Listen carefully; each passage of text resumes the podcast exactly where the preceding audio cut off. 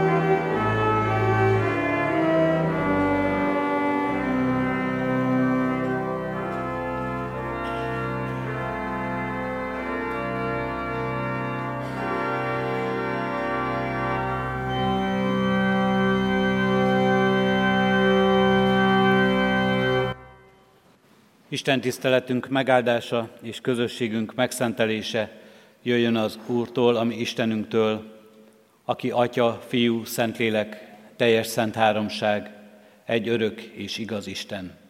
Amen. Hallgassátok meg testvéreim Isten igét, amely szól hozzánk és tanít minket a Zsoltárok könyvének 19. részéből, a 8. verstől a 15. versig terjedő ige szakaszból. Isten igét nyitott szívvel, helyét elfoglalva hallgassa a gyülekezet. A Zsoltárok könyvének 19. részéből eképpen szól az Isten.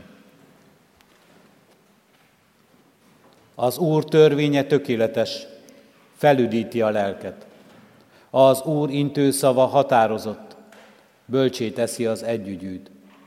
Az Úr rendelkezései helyesek, megörvendeztetik a szívet. Az Úr parancsolata világos, ragyogóvá teszi a szemet. Az Úr félelme tiszta, megmarad örökké. Az Úr döntései igazak, mindenben igazságosak. Kívánatosabbak az aranynál, sok színaranynál is, édesebbek a méznél, a csurgatott méznél is. Szolgádat is figyelmeztetik, ha megtartja azokat, jutalma bőséges. A tévedéseket kiveheti észre. Titkos bűnök miatt ne büntes meg. A kevésségtől is tartsd távol szolgádat, ne uralkodjék rajtam. Akkor fedhetetlen maradok, sok bűntől mentesen. Fogad kedvesen számnak mondásait, és szívem gondolatait, Uram, kősziklám és megváltóm. Eddig Isten írott igéje. Hajtsuk meg fejünket, válaszoljunk arra imádságunkban.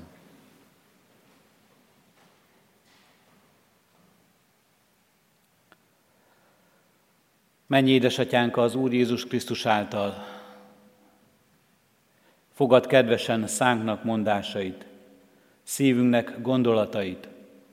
Fogad kedvesen, Urunk Istenünk, mert sokszor szánk ki sem tudja mondani mindazt, amit szívünk érez azt a hálát, azt az örömet, azt a dicsőítést, Urunk Istenünk, ami téged illetne, mindazért a szeretetért, amelyben ott van életünk megtartása, amelyben ott van bűneinknek bocsánata, amelyben ott van megváltó és újjáteremtő akaratod és szereteted, amelyben ott van az a közösség vállalás, amelyben most is élhetünk itt ezen az Isten tiszteleten.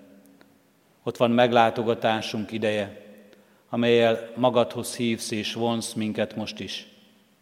Köszönjük, Urunk Istenünk, hogy így lehetünk itt ezen az Isten tiszteleten, hogy így lehet szent ez a hajlék és templomá az életünkben, hogy így lehet szent ez az óra és valódi, valódi Isten tiszteletté, hogy így lehet szent ez a közösség, igazi gyülekezetté, egyházad részévé, Urunk Istenünk, mert Te jelen vagy ebben. Hisszük és valljuk, jelen vagy itt, jelen vagy most, és jelen vagy közöttünk. Köszönjük, Urunk Istenünk, így megszólító szavadat, az igét. Köszönjük, Urunk Istenünk, így a Szentlélek ajándékát, hogy érthetjük kijelentésedet, hogy megérthetjük, hogy erő és hatalom lakozik benne, és megváltoztathatja életünket. Hogy kiragadsz minket, Urunk Istenünk, emberlétünk minden nyomorúságából, kiszolgáltatottságából, és magadhoz emelsz. Látod, Urunk Istenünk, mennyi teher, mennyi nyomorúság, mennyi minden kötöz minket ezer szállal le földi világhoz. Látod, Urunk Istenünk, milyen kiszolgáltatottságokban élünk. Hogyan hordozzuk nyomorúságainkat, testünkben és lelkünkben. Kiszolgáltatottságainkat betegségnek, elmúlásnak, halálnak és gyásznak, aggodalmaknak és félelmeknek, a munka terhének, az egymásra rakott terheknek, Urunk Istenünk, mégis köszönjük, hogy mindezen túl tekinthetünk a Te akaratod szerint, és láthatunk Téged, aki mindezeknek ura vagy, és mindezek fölött uralkodsz az életünkben, és aki sokkal többet mutatsz ennél, és tovább emelsz minket. Add, hogy így láthassuk szentségedet, igazságodat, így láthassuk az életnek teljességét, örömét és boldogságát, örökké valóságát, amelyel Te látogatsz meg minket, amelyet Te ajándékozol nekünk. Addurunk, hogy ebben erősödjünk, ennek hitében növekedhessünk most is, igéd és lelked által. Amen. Fennállva készülünk Isten igényének hirdetésére és ének szóval, énekeljük a 225. dicséretünknek első versét. Itt van Isten köztünk, jertek őt imádni. Így kezdődik a 225. dicséretünk első verse.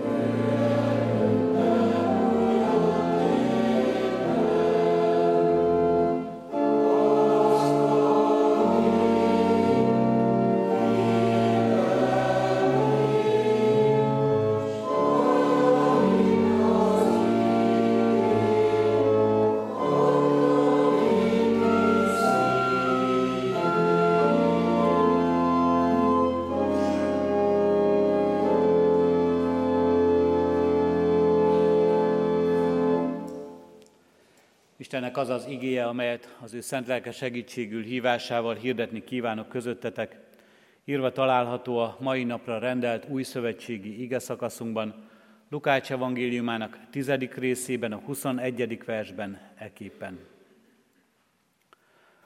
Abban az órában így újongott Jézus a Szentlélek által.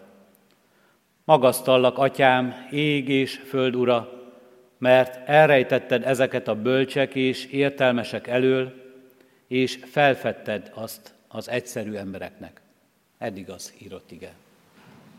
Abban az órában így újongott Jézus, mondja ez az evangélium, és így adja elénk Jézusnak ezt a képét, amelyben ez a furcsa szó szerepel, hogy újong. Ma már kevésbé használjuk, de jól értjük mindannyian, hogy mit jelent talán van is előttünk egy kép, hogy milyen az újongó ember, hogy nem is tud ülve maradni a helyén, olyan nagy benne az örömérzés, hogy nem csak a száján és a szemén, de talán a hangján, a hangulatán is mindenen érzik az öröme, a vidámsága.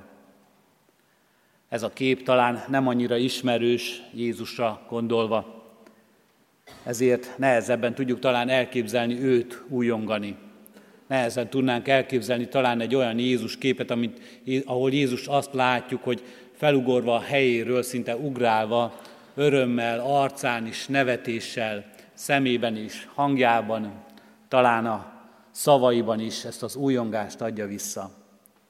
Sokkal többször van előttünk a szenvedő Jézus képe, a keresztet hordozó Jézus képe, a keresztjén megfeszített Jézus képe, a megváltó képe. Vagy talán sokkal többször kerül elénk az a kép, amelyben Jézus egy bölcs tanítóként jelenik meg, aki a hegy tetején ül, és körülötte ott a sokaság, és mindenki áhítattal hallgatja őt, ő pedig nagy nyugalommal, és nagy békességgel, és nagy szelítséggel tanítja őket.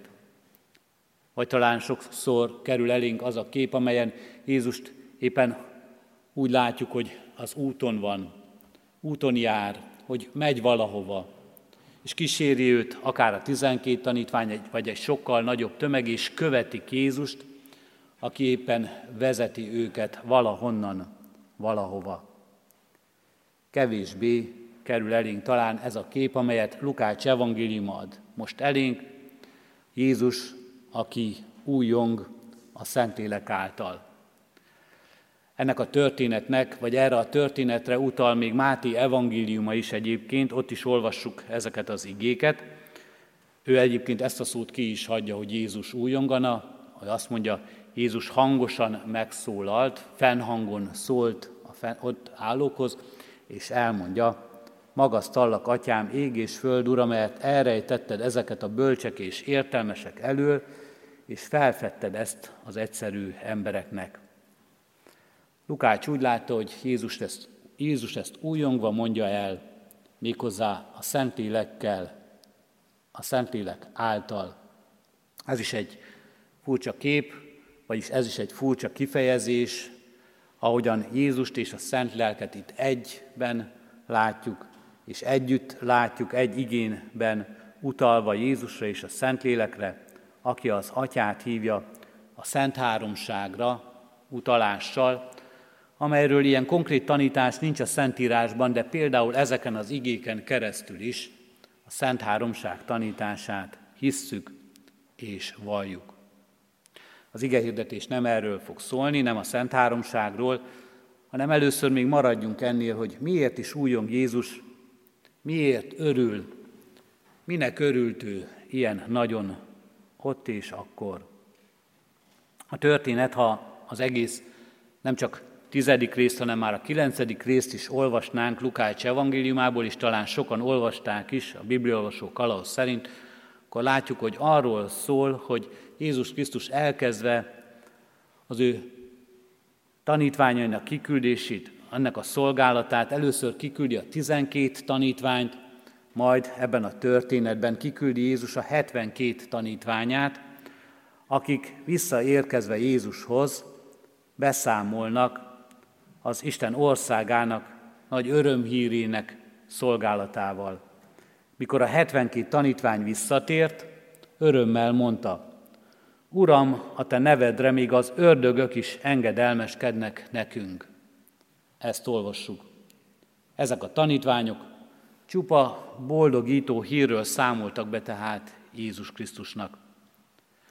Sokkal nehezebb volt előttük a tizenkettőnek, Jézus azzal is bocsátja útjára őket, hogy ahova nem fogadnak be titeket, hagyjátok ott azt a falut, és még a port is rázátok le a lábatokról, mert Jézus arra készíti elsősorban a tizenkettőt, hogy elutasításban lesz részük, hogy meg nem hallgatásban, hogy abban lesz részük, hogy az emberek idegenkednek tőlük, nem akarnak, nem hogy engedelmeskedni nekik, de nem akarják őket még igazából meghallgatni sem. Velük szemben talán a, tizen, a 72 tanítvány úgy tér vissza, hogy az emberek meghallgatták az örömhírt, amit mondtak, amit Jézus rájuk bízott. Nagyon érdeklődtek Jézusról, hallottak már a csodáiról, kíváncsiak voltak arra, hogy ki ez a Jézus Krisztus, és nagyon nyitottan fogadták az Isten országába való meghívó szavát. Arról is beszél Jézus, hogy vannak, akik elől el van rejtve az Istennek ez az üzenete. Vannak, akik meghallják ezt, és örömmel hallják, és lám ti is, nagyon sokan közületek, ezt tapasztaljátok. Nyilván azért vagytok tanítványok, nem csak 12-en, nem csak 72-en, nem csak 500-an, hanem sokan, sokan, mert ti már meghallottátok ezt az örömhírt, de akiken hozzátok keresztül jut el ez, azok közül is sokan lesznek, akik ezt meghallják. Felismerik. Felismerik az igazságát, felismerik az öröm üzenetét, felismerik a békességét, a biztonságát, azt, hogy Isten igére, Jézus beszédére lehet alapozni, lehet hozzá igazítani az életünket. De Jézus ebben az igében arról is beszél, hogy vannak, akik elől ez el van rejtve. Magasztallak, atyám, ég és föld, ura, mert elrejtetted ezeket a bölcsek és értelmesek elől. Ez talán legalább annyira furcsa kijelentés Jézus szájából, mint újongani látni őt. Elrejtetted ezt bölcsek és okosak elől. Hogyan értsük ezt? Nem túl kedves ez a gondolat elrejteni ezt az üzenetet. Nem azért jött Jézus, hogy mindenki előtt nyilvánvalóvá tegye. Nem azért jött Jézus, hogy mindenki számára egyértelművé tegye, elfogadhatóvá tegye, hogy elhozza az Isten örömhírét, hogy elközelítette az Isten országa, és ez egy jó hír, hogy az Isten országa itt van, lehet hozzá csatlakozni. Hogy eljött az Istennek a kedves esztendeje, eljött az Isten azzal az üzenettel bennem mutathat Jézus magára, hogy megbocsát, hogy magához fogad, hogy visszafogad magához titeket, embereket. Nem azért jött és nem azért beszél példázatokban, tanításokban, nem azért tesz csodákat, nem azért van ezen a földön, hogy mindenki számára azt elfogadhatóvá tegye. Ehelyett arról beszél, hogy elrejti ezt egyesek elől. Nem szűkeblő itt az Isten. Nem elfordul egyesektől. Nem kizár egyes embereket ebből az örömhírből, ebből a jóból, amit ebbe a világba hoz. Vagy majd divatos szóval nem kirekesztő Jézus Krisztus egyes emberekkel. Először is kikelől van és marad elrejtve mindez az üzenet. Azt mondja, hogy azok elől, akik magukat bölcsnek és okosnak gondolják, akik magukat gondolják mindenkinél okosabbnak, azok erről marad elrejtve ez az üzenet, az örömhír, akik mindenkinél erősebbnek, intelligensebbnek, vagy akikre azt mondhatjuk, feljebb valóknak, kiváltságosabbnak gondolják magukat. Ha belegondolunk Jézus történetébe, az ő beszélgetéseibe az emberekkel, akkor annyira nem idegen talán ez a gondolat, hiszen mindannyian jól tudjuk, hogy voltak az úgynevezett farizeusok és a szadduceusok is, akikkel Jézusnak komoly vitái voltak. Ezek a farizeusok akkor talán azt mondhatjuk, azt a szellemi, vallási szellemi elitet képviselték, azt a közösséget, akik szinte kívülről ismerték az Isten törvényeit, mindenben igyekeztek annak megfelelni, ahhoz szabni az életüket, és eddig ez egy nagyon pozitív dolog. Ezért azt mondhatnánk, dicséret illeti őket. Bárcsak mi magunk is lennénk olyan szorgalmasak, lenne számunkra annyira fontos az Isten igé, hogy olyan sok igét tudnánk az Isten törvényéből idézni fejből, bárcsak mi is lennénk annyira buzgók, elhivatottak, hogy igyekeznénk ehhez mérni magunkat, ehhez szabni az életünket. De a farizeusoknak volt egy olyan tulajdonsága, amit Jézus sokszor megítélt, mégpedig az, hogy ezáltal, az élet gyakorlatuk által magukat kiváltságosabbnak, különbnek érezték, mint mások. Talán egy kicsit föléjük is helyezték magukat. Nem véletlenül kerültek ki közülük a vallási vezetők. És ugyanilyenek voltak nagyjából a szaddúceusok, pár tanítási különbséggel és vitákkal a farizeusok között, de ugyanígy ők maguk is úgy gondolták, hogy ők már olyan jól ismerik, annyira ismerik az Isten igét és gondolatait, jobban talán, mint az Úristen, mert sokszor még azt is belegondolták és bele tanították az Isten igébe, amiről az Isten nem tanított. Előlük elrejtve marad ez az üzenet, mondja Jézus Krisztus. Azok elől, akik a saját okosságukban, bölcsességükben, tudásukban, vagy majd később a tanítványok közül Péternek a saját hitükben hisznek, és arra bízzák magukat. Előlük elrejtve marad, akik nem gondolják, hogy valójában mi emberek, mindannyian az Istennek vagyunk kiszolgáltatva.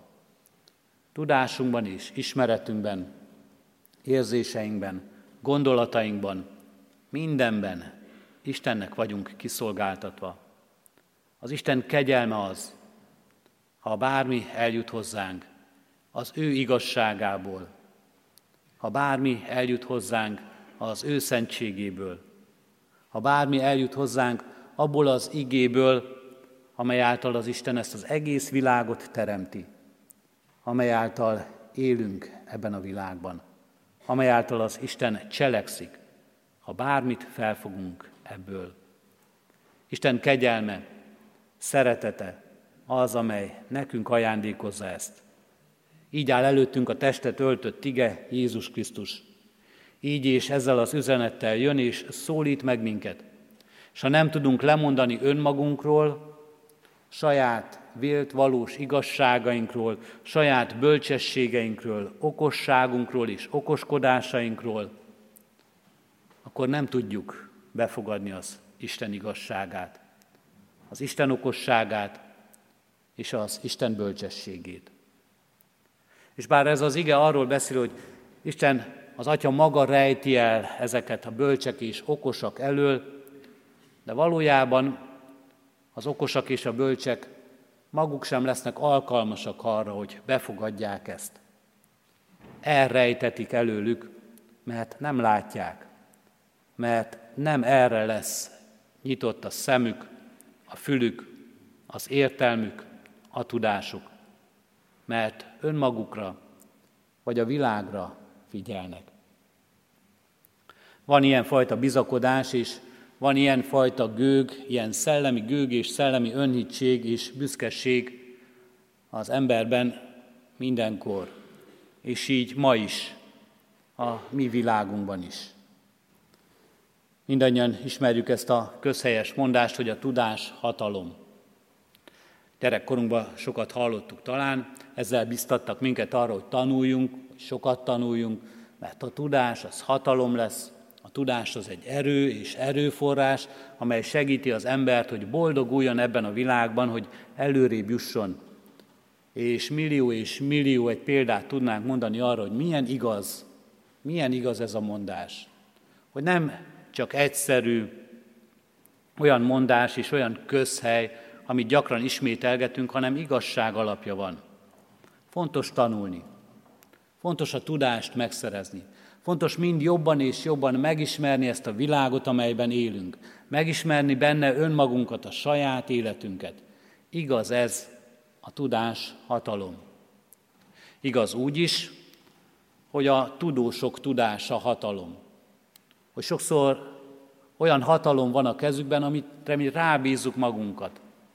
Nem értjük, nem ismerjük, nem is tudjuk talán felfogni, mert ahhoz nem tanultunk eleget, ahhoz nem tudunk eleget talán egy-egy szakterületben, hogy el tudjuk mi magunk is dönteni önmagunktól, hogy hol van az igazság.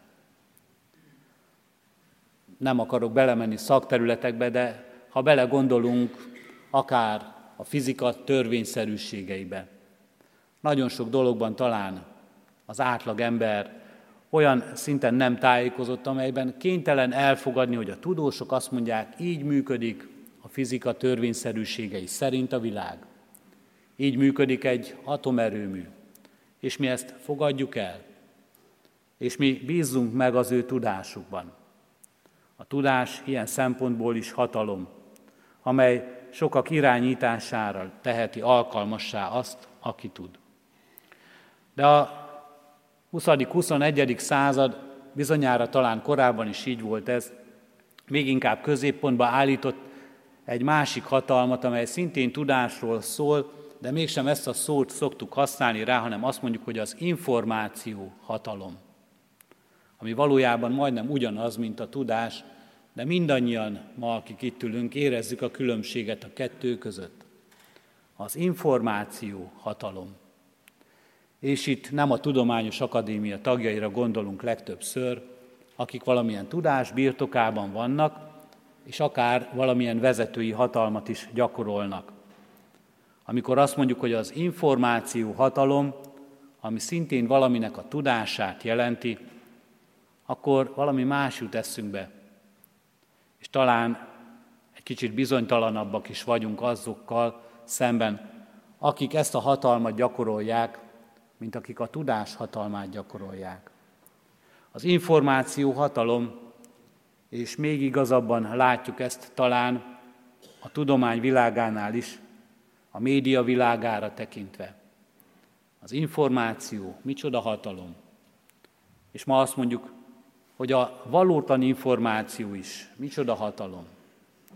Micsoda hatalom van azok kezében, akik az információ fölött rendelkeznek, és azt eljuttatják az emberekhez. Valós vagy valótlan, igaz vagy hamis állításokat.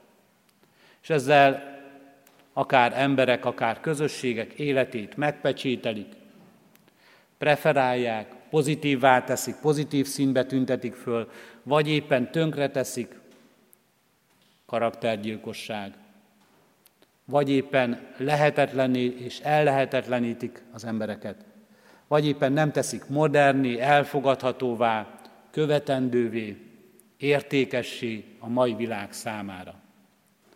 Az információ, micsoda hatalom a világban, az ember kezében. Vagy a politika világa, az információ hatalom.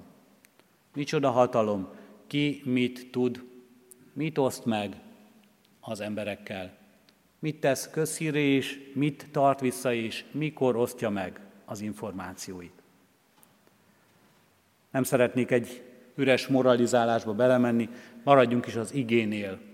De érezzük jól a tudás, az információ hatalom, és itt most valamilyen furcsa módon arról beszél Jézus Krisztus, hogy vannak, akik elől az Úristen tart vissza információt, és tudást, és ismeretet. Hogy van ez? Szeretnék visszatérni még erre a kérdésre, de előtte arról is figyeljünk oda, hogy kik előtt fedi fel magát a mennyei atya. Azt mondja, a kisdedek előtt. Nagyon érdekes a kisdedek és az egyszerű emberek előtt. Nagyon egyszerű ez az érdekes ez a feszültség, amit így kapunk. A bölcsek és az okosak előtt elrejti magát, a kicsinyek, a gyermekek, ahogyan máshol is látjuk Jézust erről szólni, az egyszerű emberek előtt pedig felfedi magát az Isten. Kikre kell itt gondolnunk? Jézus természetesen azt mondja, a gyermekek, ilyeneké az Isten országa, az egyszerű emberek, és valóban a gyermeki lelkület is elénk kerül, az a lelkület, amelyben a bizalom a legelső, amelyben az Istenbe vetett bizalom számunkra legyen az első. Amiben a gyermek is úgy gondolkozik, és a gyermek lelkű felnőtt is úgy gondolkozik, milyen jó, hogy van egy atyám. Milyen jó, hogy van egy mennyei atyám. Milyen jó, hogy ő vigyáz rám. Milyen jó, hogy rábízhatom az életemet. Milyen egyszerű képlet ez. Milyen egyszerű gondolkozás ez. Azt mondja Jézus, ilyen gyermek lelkű embereké az Isten országa. Ilyen egyszerű embereknek mutatom meg az életem, az élet gazdagságát. És Jézus újong ezen. Visszatérve az előző gondolatra is, én úgy gondolom, hogy ez az újongás, ez az öröm, ami Jézusban volt,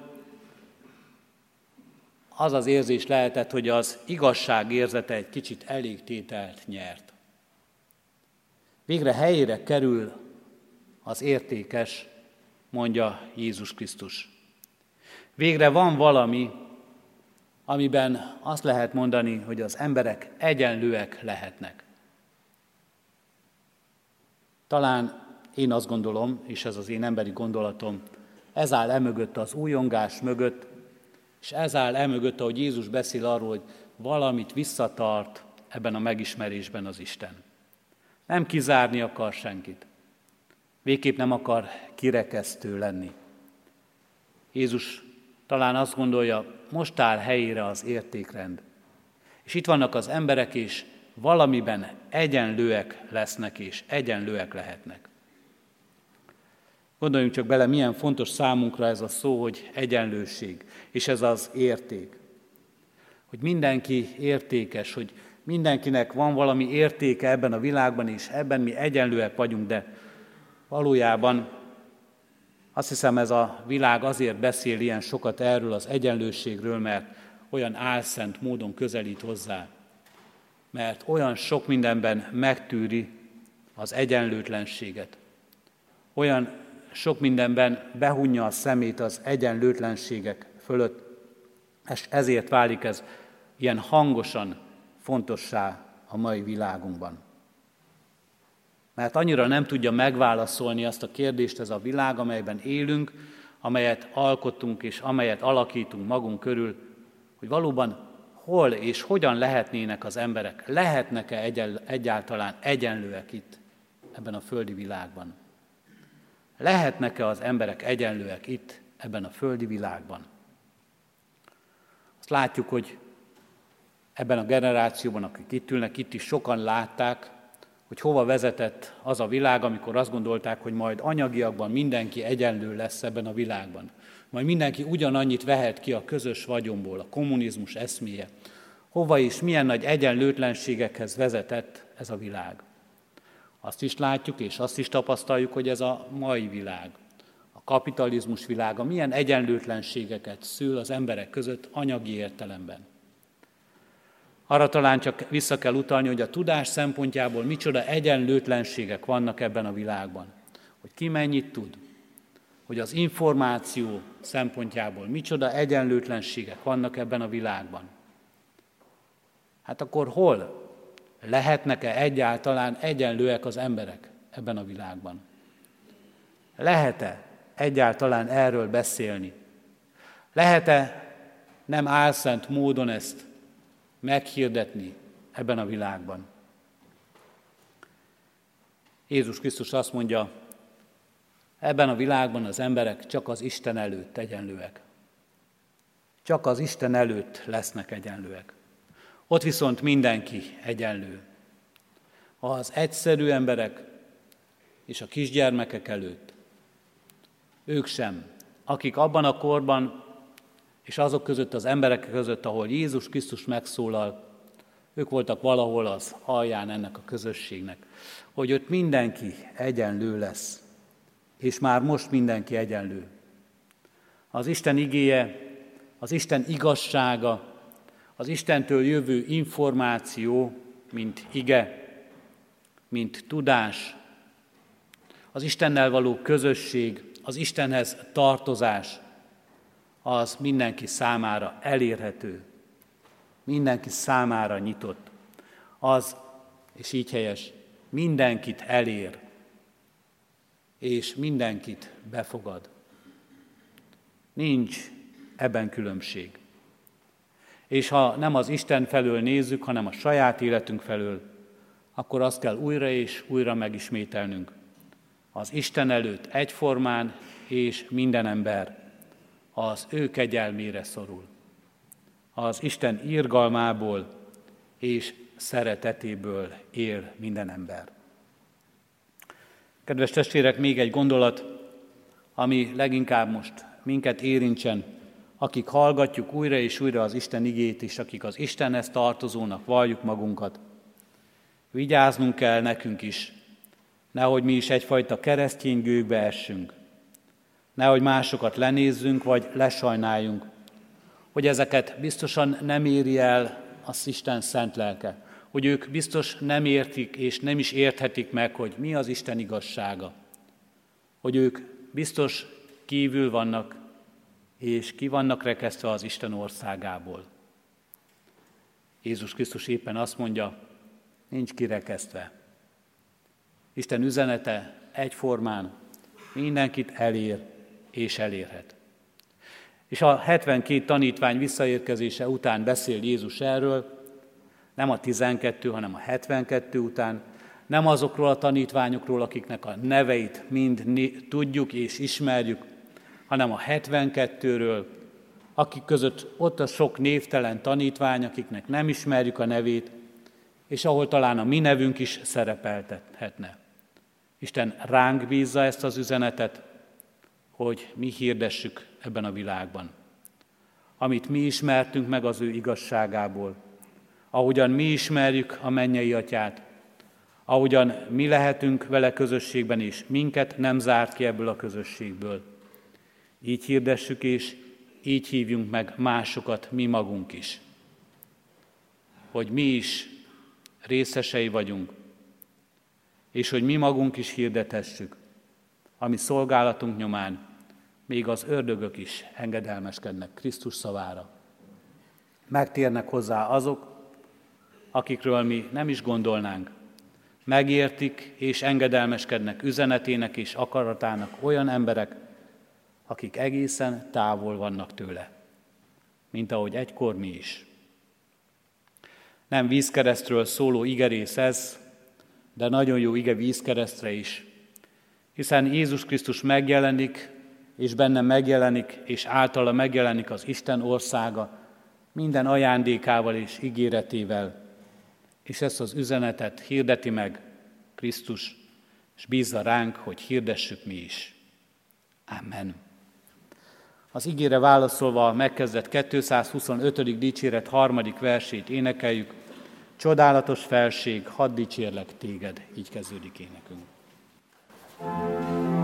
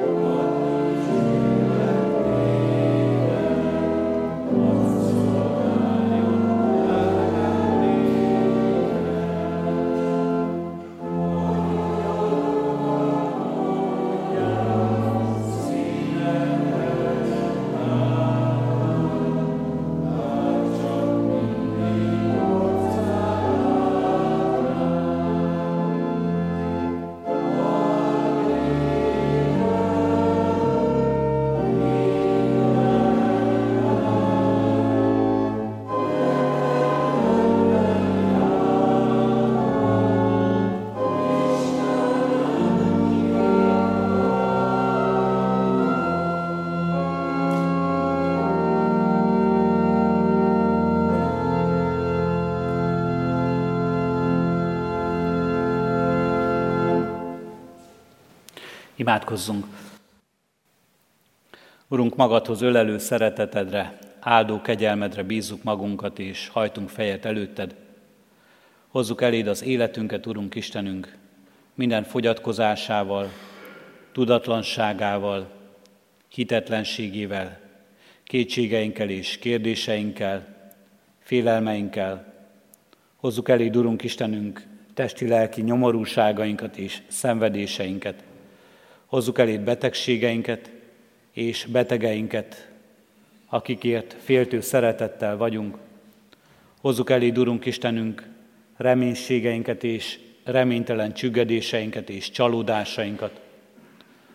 Eléd, hozzuk eléd, Urunk Istenünk, az életbe vetett reménységet, az eljövendő ígéreteit, és hozzuk eléd, Urunk Istenünk, a gyász szomorúságát és terhét, vesztességeinket, elköszönéseinket is, búcsúzásainkat, rendezett és rendezetlen ügyeinket.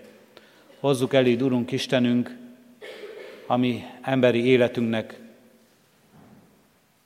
sok, sok kihívását, és benne látva erőtlenségeinket, de hozzuk eléd, Urunk Istenünk, sok dicsőség vágyunkat és sok dicséretünket, örömünket és hálaadásunkat, sikereinket, Urunk Istenünk, azokat, amelyekben erősek maradhattunk, és amelyekben adni tudtunk, amelyekben úgy érezhettük, Urunk Istenünk, hogy helytállhattunk, mindazt, Urunk Istenünk, amelyre megoldást találtunk, amelyben éreztük, hogy az életünknek értelme, célja van, és ez a teljesség felé halad. Urunk Istenünk, Te mindezt jól látod, jól ismersz minket, Jól ismered kapcsolatainkat, jól ismered közösségeinket, családunkban, szeretteink körében, itt a gyülekezet közösségében. Jól ismered, Urunk Istenünk, a világhoz való viszonyunkat, amikor elmerülünk benne és élünk benne, amikor úgy érezzük, értelmét látjuk és helyén vagyunk, és látod, Urunk Istenünk, azt, amikor elveszünk, tanástalanok vagyunk, és kilátástalanná válik minden. Köszönjük, Urunk Istenünk, amikor azt érezzük és azt tapasztaljuk, hogy felemeled a fejünket, a tekintetünket, és rád nézhetünk.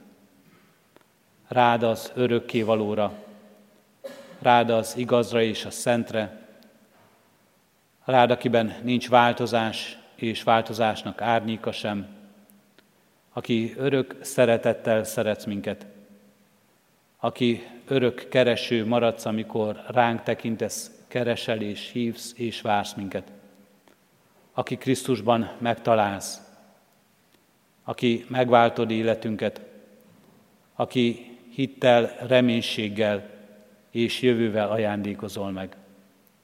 Köszönjük, Urunk Istenünk, ha nem csak tekinthetünk rád, hanem érezhetjük, hogy hozzád tartozunk, hogy napról napra benned újul meg az életünk, hogy benned van a jövőnk, az életünk, e földi és az örökké való. Kérünk és könyörgünk, Urunk Istenünk, hát, hogy minket is átjárjon ennek öröme, amely felülemel a mindennapok kihívásán, csüggedésén, aggodalmán, félelmén vagy szomorúságán. Addurunk, hogy minket is átjárjon ennek boldogsága és annak teljessége, hogy kisugározzon ez az életünkön, hogy meghatározza gondolatainkat, szavainkat és cselekedeteinket.